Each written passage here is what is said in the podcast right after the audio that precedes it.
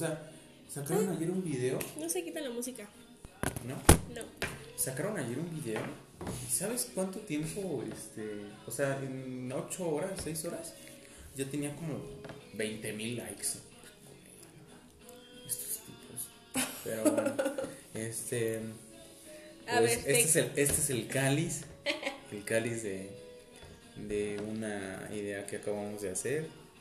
Hace Este, cinco minutos. Hace cinco minutos. Ella es Sonia, yo soy Bruno, ella es bióloga, yo no soy nada. este, y estábamos hablando de las eras geológicas de la Tierra y el, el cambio climático. Entonces ya, explícame.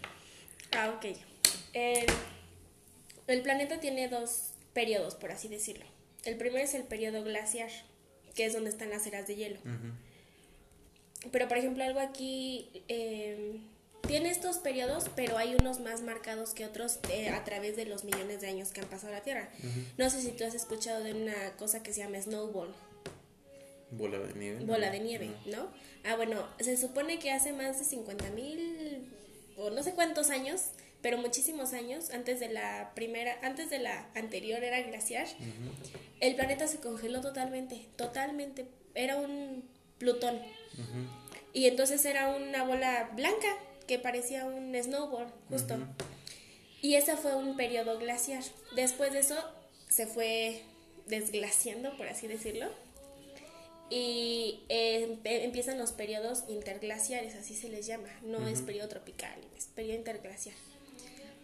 Y normalmente los periodos glaciares solamente llegan hasta la parte norte de Estados Unidos nunca llegan a México ni a ni a la parte de Sudamérica nada más o sea no, no alcanzan tanto los glaciares por así decirlo y durante estos periodos glaciares se hacen Es como en la película del, del día después del mañana, ¿no? ¿No la has visto? Sí, Es- pero es no. una- que es, eh, hablan específicamente de que está iniciando un- una época glaciar ah, y entonces todos los gringos quieren llegar a México porque saben que en México no, no, llega. llega. ajá ok bueno eh, a pesar de que no llega en México la temperatura pues sí desciende en todo el mundo obviamente no y como sí desciende pues aunque sean grados mínimos sí hacen mucha la diferencia en la vida en general. Entonces, durante esos periodos glaciares hay unas cosas que se llaman islas, así se les llaman islas. Y en estas islas es donde se resguarda toda la vida que se puede llegar a mover, que se puede llegar a que puede llegar a migrar justo a estas a estas islas para sobrevivir durante estos periodos glaciares. Una de esas islas eh, durante el periodo glaciar anterior al donde estamos ahorita fue el Amazonas. Entonces el Amazonas se resguarda. Por eso es que el Amazonas tiene mucha diversidad. Porque imagínate que llegaron animales de Sudamérica, de Norteamérica, y aparte como era Pangea, todavía llegaron animales y vegetación otros de otros continentes. Entonces, así como el Amazonas, hay otras islas en diferentes partes del mundo, más grandes, más chiquitas. Otra isla de esas también fue el desierto de, las, de Sahara. El desierto de Sahara era una selva tropical donde se resguardaron muchas, muchas especies de, flora y de fauna. Es gracioso cómo, cómo la, la gente eh, llega a crear casualidades en el mundo, porque tú me platicas de, del cambio que, que se realizó, las islas donde resguardaban la naturaleza, y eso a mí me recuerda muchísimo a un arca de Noé. Eso, eso es como, me Ah, ya, recuerda ya, ya. muchísimo a esa historia bíblica hebrea de las arcas de Noé. Y está está súper loco eso que haya una coincidencia entre ese aspecto y el otro. Ah, sí. Y cómo la naturaleza se, se podría decir que se regula, aunque, no sé, tú, o sea, tú, tú en tu perspectiva piensas que la Tierra es un objeto o, o algo, una roca en la nada, un objeto que se autorregula, que tiene como procesos de autorregulación para preservar la vida o no, o simplemente deja pasar la vida, no le importa, No, sí o la vida se adapta a la Tierra. Sí, la vida se adapta a la Tierra. Pero entonces la Tierra... No es que la Tierra se adapte a la vida. O sea, no, eso no puede suceder. Ajá. Pero eh, no es una roca simplemente. Es un conjunto de un buen de procesos físicos y químicos que suceden adentro de esta roca y que por ejemplo gracias a estos procesos físicos y químicos se hacen estas eh, capas magnéticas ¿no? que protegen a la Tierra y que eso es lo que dio que, que, que la vida fluyera y se expandiera por todo el mundo. Pero si hubieran tenido otras condiciones, yo te aseguro que la vida hubiera surgido de otra manera para adaptarse a esas condiciones. O sea, no necesariamente tiene que ser este clima, este, e, esta agua, esta vegetación, estos animales para que existamos. O sea, la idea de extraterrestres con tres, con tres ojos no es tan descabellada si pensamos que eso es una adaptación a su ambiente. A su ambiente, exactamente. Entonces, pues yo digo que somos una especie de extraterrestre raro, pero bueno, volviendo a lo de las islas, este, o sea, una regla, por así decirlo, que se ha visto, eh, un patrón durante estas eras, es que cuando baja la temperatura de la Tierra, eh, cuando baja la temperatura de la Tierra, los desiertos actuales se vuelven selvas y las selvas actuales se vuelven desiertos. ¿Sí me entiendes? O sea, si actualmente ahorita así mañana despertáramos en una glaciación, este la parte norte de África entonces se volvería se volvería selva. Y la parte sur de América se volvería selva también. Por ejemplo, toda esta parte de la Patagonia es, es, es desierto. Y, y, la parte del Amazonas se volvería desierto. ¿Sí me entiendes? Estos cambios por la temperatura pasan. Porque aparte es donde se reserva, donde, donde se resguarda el calor y lo que quieras. Sí, hay muchos puntos por decir si la rotación de la Tierra fuera hacia la izquierda en vez de hacia la derecha, o del lado contrario a donde está rotando, entonces toda África sería una selva enorme. Ajá. Y entonces Brasil sería un desierto. Ajá. Sí, sí, sí. Ok. Y bueno, el punto del cambio climático es que pasa. Siempre ha pasado durante, desde el inicio, desde que la Tierra era bebé. Pero. Siempre ha pasado. Pero ¿qué es lo que pasa? Que nosotros hemos acelerado esto. En los 70 se creía que íbamos a entrar a una glaciación. Porque la temperatura empezaba a descender y a descender y a descender y a descender. Y de hecho hay, hay documentales y lo que quieras búscalos, donde se creía que íbamos a, estábamos próximos a una glaciación. No sé si por eso también no había muchos películas o lo que sea, ¿no? Ideas que pasaron por la mente de las personas. A partir de los 70, eh, de 1970, ¿qué? No, a partir de 1700 que empezó la, la revolución, industrial, se empezó a subir la temperatura del planeta y empezó exponencialmente a subir a límites exorbitantes donde ahorita estamos, ¿no? O sea, estamos a nada de entrar a un límite exorbitante y acabaría con muchas cosas que hay en la Tierra actualmente. A un paso, hacia nada.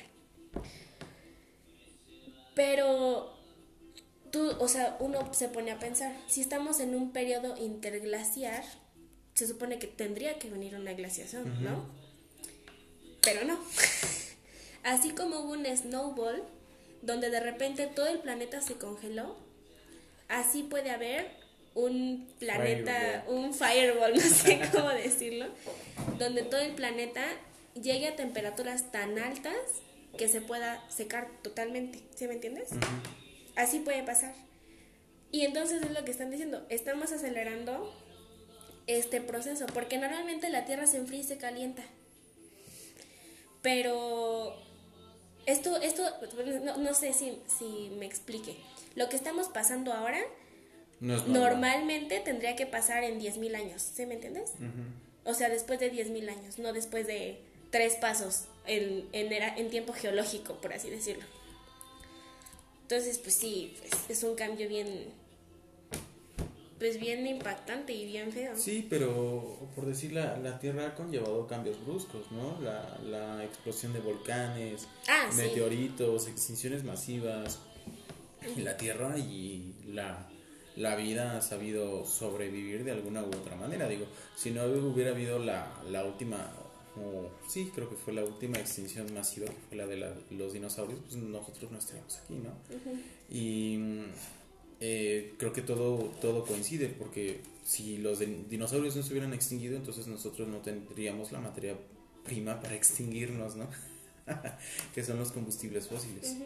Entonces, es un proceso a lo mejor que pasó eh, que no estaba contemplado dentro de la regulación de la Tierra, si lo vemos de esa manera, porque no se contaba que se que tanta cantidad de animales se extinguieran en un mismo y preciso momento, o sea, no me refiero a un día, me refiero, supongamos, unos 20 o 30, 40, 50, 60 años o un millón de años, una cantidad exorbitante de, de seres quedaran perpetrados en, en, una era geológica, ¿no? que es para lo que nosotros utilizamos para combustible. Pero, eh, no sé, o sea, puede ser que nos convirtamos en una bola de fuego, pero no lo veo muy probable. Tal vez ahorita estamos en una crisis ambiental, pero considero que Ah, no, sí. la tierra la tierra se va la tierra se autova- se, se va a regular Mm, porque la o sea para que nosotros lleguemos a una bola de fuego significaría que la evaporación de los de los océanos sí, y hubo una era geológica o una época donde la tierra se encontraba muy caliente donde el núcleo era estaba hirviendo esa madre estaba muy muy caliente y entonces había erupciones volcánicas por todos lados, en todo el planeta. Y eso generó nubes y nubes y nubes y nubes y nubes y nubes y nubes. Sí, son nubes de azufre, pero contienen una cierta cantidad de oxígeno y, y- e hidrógeno. Y eso conllevó a generar nubes Sí. de agua. Y eso generó lluvias. Y eso generó el volver a generar los océanos. Entonces, ¿Sabías que el agua que, bueno, dos datos interesantes. ¿Sabías que el agua que actualmente nos tomamos es el agua que alguna vez se tomaron los dinosaurios? Uno. Y número dos. ¿Sabías que el 90% del agua de los mares viene de afuera de la Tierra? O sea que viene de, De meteoritos. Mm. Pues sí, bueno, se ha encontrado agua en Marte, agua en la Luna, agua en Todos los minerales, todos los minerales que actualmente están en la Sí, Tierra pues, y el agua, o sea, imagínate que los mares, estos mares que tenemos, son los mismos mares que estaban desde que se creó la Tierra. Así de ancestrales son los mares. Y todos esos mares vienen porque de repente en la Tierra hubo una mega balacera de meteoritos así, pas, pas, pas, pas, pas, y traían, aunque pequeñas partículas de agua o partículas o no sé, cantidades mínimas de agua, imagínate cuántos meteoritos tuvo que haber para hacer los mares. Pero también conlleva, por decir lo que te acabo de decir, o sea, las, las erupciones volcánicas, Sí, por ejemplo, ese la- tipo de gases, porque nosotros estamos conformados de materia de un universo en el cual existen muchísimos elementos que todavía no conocemos y los pocos que nosotros conocemos pues están en la Tierra, pero esos elementos provenían de otros lados. Por eso la, la Tierra se creó con pedazos de, de otras partes, ¿no? Sí. fue absorbida por su propia gravedad y se condensó en una pinche esfera. Mm, Sí. Entonces, entonces, pues no, no, no es como tan ilógico que pienses que digas, ah, no, el agua viene de, de otro lugar. El agua es extraterrestre. Mm, Sí. Pues mira, por ejemplo, o sea, sí, lo que dices de las explosiones de los volcanes, pues tienes mucha razón. No sé si supiste del volcán este, ¿Cuál? ¿Krakatoa?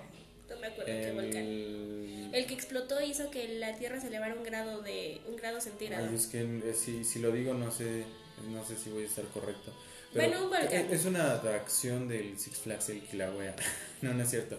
Sí es Krakatoa, ¿Sí? sí. No sé, pero ese volcán hizo que se elevara un grado centígrado toda la Tierra. O sea, imagínate todo el dióxido de carbono que tuvo que que arrojar. Y sí, eso es lo que pasa. Pues quién sabe, quién sabe qué, qué vaya a pasar. A lo mejor y llegue algo que de repente absorba todo el dióxido de carbono, quién sabe.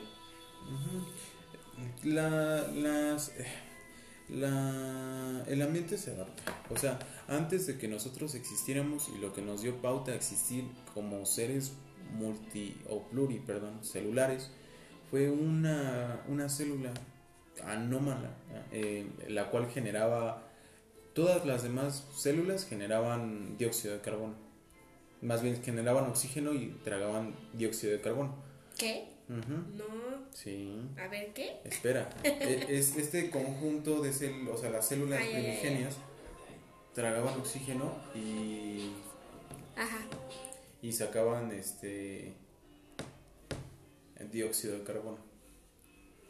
No, no, o sea, comían, comían dióxido de carbono, sacaban oxígeno. Ajá. ¿ok?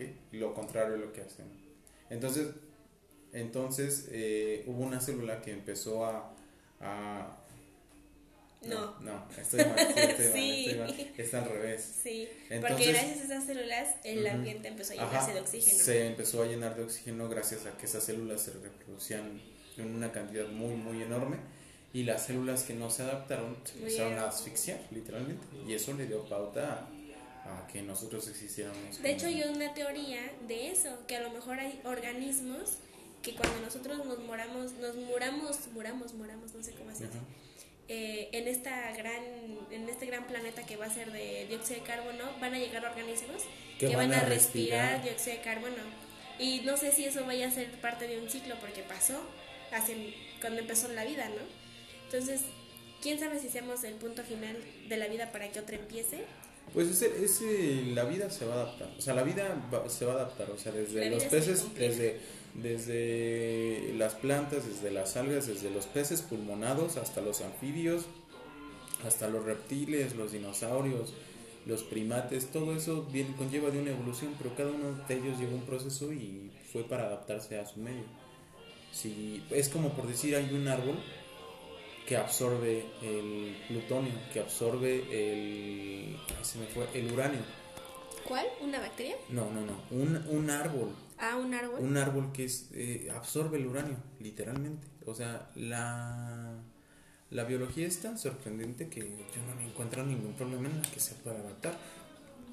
Lo que estamos, o lo que la gente consciente trata de hacer, pues es evitar no extinguirse. Sí. Porque, pues a fin de cuentas el planeta va a seguir aquí, la vida se va a volver a generar, ¿no? Sí, o sea, de hecho sí, de alguna otra manera íbamos a tener a terminar extinguiéndonos. Sí. Como los pobres dinosaurios, ellos Sí, que es que es, es gracioso, pero pues a lo mejor la humanidad tiene un sueño colectivo así como, pues un poco... burdo. Ajá, entonces este... Tiene un sue- sueño de pues llegar y alcanzar las estrellas, colonizar otros planetas y yo no lo veo así como que súper, súper lejano, o sea, Sí, no. el proyecto del SpaceX, o sea, esa cosa está, está bien potente, o sea, planean hacer una expediciones prolongadas por 10 años y llegar a la Luna y llegar a Marte y que sean colonias y que esas Pues colonias sean sí. independientes de la Tierra y que puedan ser sustentables y generar, pues, obviamente nueva tecnología.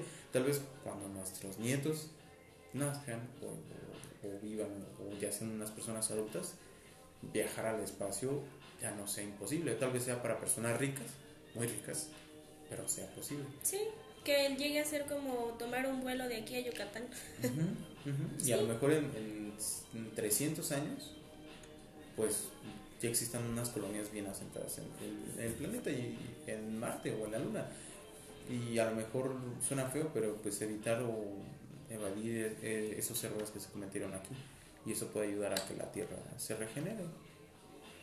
No sé, existen muchas posibilidades. El futuro es bien, bien incierto. Sí. Entonces, pues eh, deja de preocuparte por el cambio. O sea, no es es- cierto, pero- sí hay que preocuparnos, pero al final de cuentas, Es para que nosotros podamos existir como Sí. individuos, no para que el planeta es desaparezca. algo bien quizás eh, egoísta o como eh, que quizás esté so- solo pensando en mí o en mi generación. Pero por ejemplo, a mí lo que me preocupa del cambio climático es que a mis 45 años tenga que bu- buscar o pelear por agua o pagar el triple, ¿no? Eso es lo que, o, o que ya no haya suficiente comida. A lo mejor es muy egocentrista o antropocentrista de, ay, es que la comida, pero Pero pues es que eh, eh, no puedes decir que es antropocentrista porque pues eh, es un humano. Entonces, tu, tu estoy mera... pensando en sobrevivir. Sí, o sea, tu mera existencia conlleva la, la resistencia a, ese tipo de situaciones. El problema pues es que pues no sabes cómo se puede conllevar el, el futuro. Los golpes de Estado, una creación de estados diferentes, tal vez a lo La mejor, Tercera Guerra eh, Mundial. Si, si, si nos ponemos a hacernos este, eh, pensamientos mentales, eh, Estados Unidos anexa a México en, en un así remotísimo caso y entonces te vuelves país de primer mundo, se generan nuevos empleos, etcétera, etcétera, ¿no? O ese tipo de cambios, no lo puedes saber. O sea, las cosas no están definidas, los, los países no eran así antes, los continentes no eran así antes y no van a ser así después. Y los países cambian y todo cambia, porque eso es un, conte es un contexto cultural. Entonces puede ser cambiado y renovado. Entonces, ahí está la cosa. Pueden pasar muchas cosas antes de que a lo mejor tú te imagines. Es como, no recuerdo el nombre de, la persona que realizó el estudio, pero era un estudio en los años 20, si no mal recuerdo, los años, en los 1900 indicaba que el número de población en el planeta iba a ser mayor que la capacidad de generar alimentos y que se pudieran preservar, porque tienen una vigencia los alimentos ah, sin este conservadores. Ay, ¿cómo se llama este Entonces, de repente que empezaron a existir los conservadores, los alimentos enlatados y esa teoría se desapareció, pero es por la innovación. Sí. Entonces es, lo mismo aquí con los objetos eléctricos, con la energía solar. Existe, pero lleva un proceso muy largo de cambio. No lo puedes llevar como hoy. Hoy soy fósil, mañana soy eléctrico. O sea, no, no, no puedes hacer eso. Sí. No me acuerdo cómo se llama ese hombre, pero lo vemos en biología porque es una curva eh, estándar para todas las demás especies, que en nosotros no aplica, pero que en todas las demás especies se aplica, se llama capacidad de carga. Y es cuando justo la población arrebasa eh, el número de alimentos. ajá, o sea, sí, no, deja de tener los recursos para que toda esa masa de personas, bueno, no de personas, de especies que hay, siga viviendo.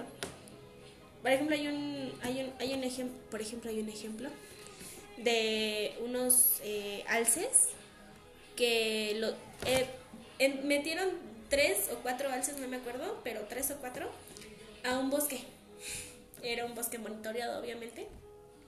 Y en tres años eh, ya tenían la séptima generación de esas cosas. Y entonces, después de la séptima generación, su población empezó a descender porque dejaron de tener comida. Se acabaron de repente todo el pastizal que había disponible para ellos. Pero es gracioso cómo, cómo dentro de la naturaleza se tiene un proceso tan, tan preciso para autorregularse. O sea, la, la, las formas de vida tienen un proceso tan específico para regularse que obviamente nosotros no estamos siguiendo, pero o sea, es como tienes cierta cantidad de comida. A lo mejor la comida no aplica con tienes cierta cantidad de, de lugares, te mueres sí. etcétera, ¿no? Acabas con un ecosistema, te, mueres. Sí, a lo mejor eso no aplica con nosotros, pero por ejemplo, el coronavirus. ajá, hemos logrado alcanzar eh, la manipulación del ambiente. Sí, y por ejemplo, cosas tan, tan simples como eh, pandemias o, virus o bacterias, que esos son nuestros meros depredadores, ¿eh? Porque nosotros no tenemos depredadores, más que ellos, que acaban invisiblemente con nosotros. Y eh, esos son los que realmente nos manejan como población, nos descienden o nos aumentan. Pero, o sea, el punto es que no hemos, eh, no somos aún tan perfectos como por ejemplo poder resolver lo de la pandemia. Y no lo vamos a hacer. Y no lo vamos a hacer. O sea, eh, y eso, en, en, eso se aplica en nosotros. Los, los virus, bacterias, lo que sea, se van a buscar o va a surgir algún nuevo virus o bacteria son que no lo que nos rige son lo que nos rige.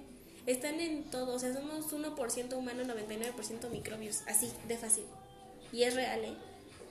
están en lo que respiramos en lo que tomamos en lo que comemos en lo que sí porque hemos sabido adaptarnos es como estoy sacando muchas referencias pero em, eh, es una es una historia que me gustó en la guerra de los mundos eh, la película pues explican que, que, los que los también hay libro este que, que los este que los extraterrestres que vinieron a invadir y que le estaban dando una chinga a, a, los humanos murieron por los virus a los cuales y bacterias a las cuales no estaban adaptadas en su medio. Entonces es tan sencillo como eso o sea los españoles no ganaron la guerra contra los mexicas porque fueran o sea si, si eran superiores armamentísticamente pero una flecha hace más daño que una que un, un, mosquete de esa época. Un cañón era más impreciso que un arco de ese tiempo. Entonces, lo que acabó con la población mexica no fue no fueron los españoles, fue la viruela. Fue la viruela. O sea, si, si tú hubieras llegado al pasado, les inyectas la cura de la viruela a esas Sí. madres, lo reproduces y los, los mexicas se chingan a los españoles de alguna u otra manera. Entonces, pues sí es algo que nos rige. Ahí está la peste negra, eh, bueno, la peste bubónica y otro tipo de enfermedades que siempre han hecho que la población en el, en el mundo crezca. O se y, y es gracioso porque influyen tanto en el ámbito económico como en el ámbito social como en el ámbito cultural. Porque la ilustración se dio gracias a la peste bu- bubónica. O sea, el número de, de granjeros y agricultores descendió tanto que su mano de obra se elevó porque era muy solicitada. Entonces, al ellos tener más recursos, al ser más solicitados y mejores pagados, entonces se convirtieron en burgueses. Y al ser burgueses, entonces dijeron, ay, ¿sabes qué? Adiós a tu monarquía, adiós Francia. Ya no eres un imperio, ya no eres, ya te, te conviertes en una democracia. Y eso te rige. Entonces, puede pasar lo mismo aquí. Pero por decir, en esta pandemia yo veo como las restricciones sociales que existen Ah, sí. El confinamiento por parte de, un, de en Europa, por decir, por parte de un estado paternal en el cual dice, no, sabes que yo te resuelvo la vida, yo te resuelvo esto, yo te doy todo, o sea, yo te doy trabajo, yo te doy eh, una universidad, yo te doy esto, yo, ya no tienen un, sentido común, de, de- ya no tienen un propósito por el cual ellos realmente luchan, ya tienen un trabajo, ya tienen un empleo, ya tienen una carrera predispuesta o la carrera que ellos quieren estudiar, la van a estudiar porque el gobierno se las va a pagar. Sí. Y entonces ya no hay un propósito. Y al ser un estado paternalista de esa manera, cuando llega una pandemia es como de esas mamás bien exageradas que dicen, ay no, no, no, no, no, no, mi hijo no, no, no va a jugar ahí porque se va a ensuciar. O mi hijo, es como, pues bueno, o sea, las cosas suceden, entiendo que quieres resguardar a tu población, Sí. pero privarlas de todo acceso y encerrarlas, literalmente. Por ejemplo, no sé si supiste de este tipo de... Ay, ¿quién fue? No sé si fue de Brasil, creo que sí fue de Brasil, que apenas en las noticias, que les dijo a todos como de, no hay que ser, este, ¿cómo dijo? No hay que ser maricones.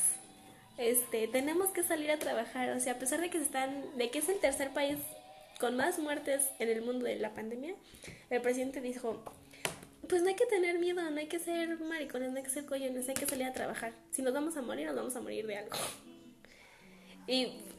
Y, tenemos el otro lado de Los europeos. los europeos, ¿no? Que llevan como Ay. un año confinados, viviendo felices. Comillas. Ajá. Ajá, este, pues sí, o sea, también tienes, tienes que ver las prioridades de tu país, o sea, tu país siendo un país que explotó tanta gente y, y sangró Yes. tantos lugares, pues dices, ah, pues me puedo dar un respiro porque tengo la economía suficiente como para poder resguardar a mi población. Y como en mi población sí se puede comprar una laptop de por lo menos 13 mil o 15 mil pesos y tener un buen internet, pues pueden trabajar en sus casas, pero vente aquí a México. O sea, son computadoras sacadas de Electra, son... son De Coppel. De Coppel, Electra, lo que sea. Este, que no pueden pagar la gente. La gente no puede pagar, o la mayoría de la gente del país no puede agarrar y decir, oye, ¿sabes qué? Me voy a gastar 20 mil baros en una computadora. Porque tengo los recursos, porque me sobran. No. O sea, si tú tuvieras esos 20 mil pesos, la gente piensa más en un puesto de garnachas, en un negocio, en algo, algo que les deje más dinero, porque necesitan más dinero. Yo queriendo poner mi cafetería. Entonces, entonces este, las prioridades del país son diferentes. Al ser un país modernizado en casi su máxima expresión, los países europeos no tienen problema con el estar en cuarentena. Pero cuando llegas aquí a un país eh, tercermundista, sí, En vías de desarrollo. en vías de. es lo mismo, o sea, eh, lo dicen de otra manera, pero eh, países en mal estado económico y, y social, este pues es diferente. O sea, la, la mayoría de la mano que, que sostiene el país es obrera. Y el obrero no puede llegar a su casa y. Los obreros mueven al país. Efectivamente. Y entonces no pueden llegar a su casa. No, ¿sabes qué? Me voy a poner a picar carbón. O, o de aquí voy a sacar. O, o voy aquí a, a sembrar. Y aquí voy a transportar. No puedes hacer eso. O sea, no, no puedes estar en tu casa porque necesitas transportar productos, necesitas llevarlos, necesitas generar recursos. O sea, crear edificios, etcétera, etcétera, etcétera. Carreteras, avenidas, lo que, a lo que te dediques. Pero, pues no, no te puedes quedar en tu casa. Entonces, pues por eso es la situación, o sea, aunque esté mala la perspectiva de los, de los presidentes al invitar a salir a la gente y que se muera, este, los países prefieren sacrificar vidas a sacrificar su economía. Sí, que después va a resultar más fácil recuperarse si hay menos gente. Ajá, no, ajá, o sea, la mano, para ellos la mano de obra siempre va a existir. El, el, el, la persona que tiene bajos recursos siempre va a existir. Y es gracioso como la gente dice, no, pues es que tú eres pobre porque quieres, mira. Tú hablas, tú hablas, hablas desde el privilegio. No, pues sí, claro. Hablas desde el privilegio. Entonces, pues no es pobre porque quiera, amigo, es pobre porque así tú, así, tú puedes tener dinero para decirle que es pobre. Sí, tristemente. Son cosas bien, bien, bien. ¿Ya te fijaste que es un unicel reciclable? ¿A poco?